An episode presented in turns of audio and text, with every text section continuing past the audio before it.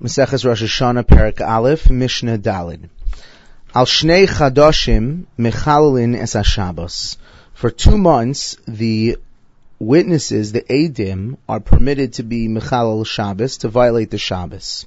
And the Mishnah is discussing a scenario where in order to make their way to Yerushalayim and inform the Beis Din in time of the fact that they saw the new moon, uh, they it necessitated them violating Shabbos. And the Gemara explains that the Torah writes, "Asher tikru osam b'mo adam," that we have to declare the Rosh Chodesh to be in its proper time. And the Gemara extrapolates that the fact that it must be b'mo adam in its time uh, alludes to the notion that even if the declaration of Rosh Chodesh requires a Chilul Shabbos, uh, nevertheless, uh, that must be done in order to go ahead and ensure that Rosh Chodesh is declared on the proper day, on the proper day. So the Mishnah writes al Nisan with respect to Nisan in order to ensure that we have the correct dates for Pesach and Shavuos, Val Tishrei in order to ensure that we have the correct dates for Rosh Hashanah, Yom Kippur, and Sukkot. Shebahen Hashluchin Yotzin LeSurya because on them the messengers would go out to Surya and ensure that all of the distant communities as well uh, were observing properly uh, the Rosh Chodesh and the relative dates uh, that are necessary to establish for the observance of all of the other Yomim Tovim.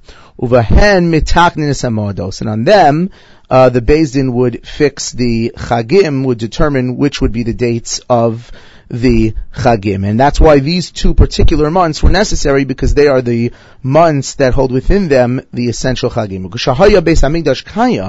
But when the Beis Hamikdash was still standing, af al kulon when the Beis Hamikdash was standing, it was permitted to be Mechal Shabbos for all of the months because we were required to ensure that the correct korban was offered on Rosh Chodesh itself. The korban musaf, the additional sacrifice that was offered in the Beis Hamikdash, needed to be offered on the correct date, and so therefore Chilul Shabbos was permitted. Mishnah Hay discusses um, the decision that sometimes Adim would have to make, witnesses would have to make, whether or not to travel to Yerushalayim, if that travel necessitated Chilul Shabbos. So says the Mishnah, Bain Shenira Ba'alil, whether the moon was seen in a very clear and visible um, place, uh, that it was it was visible high above the horizon, and and the night was a night that did not have many clouds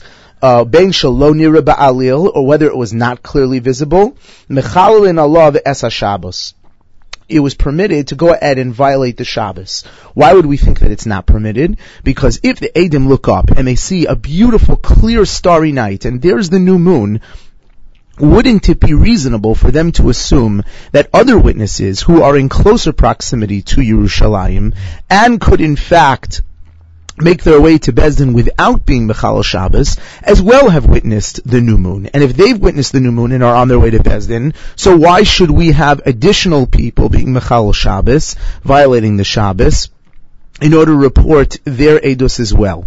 So says the Mishnah, in order to ensure that no one went through this type of equivocation and this type of deliberation and uh, potentially put the Jewish people in a situation where people who saw the new moon would not make their way to Beis Din because they assumed that other people saw it, and in fact perhaps other people have not.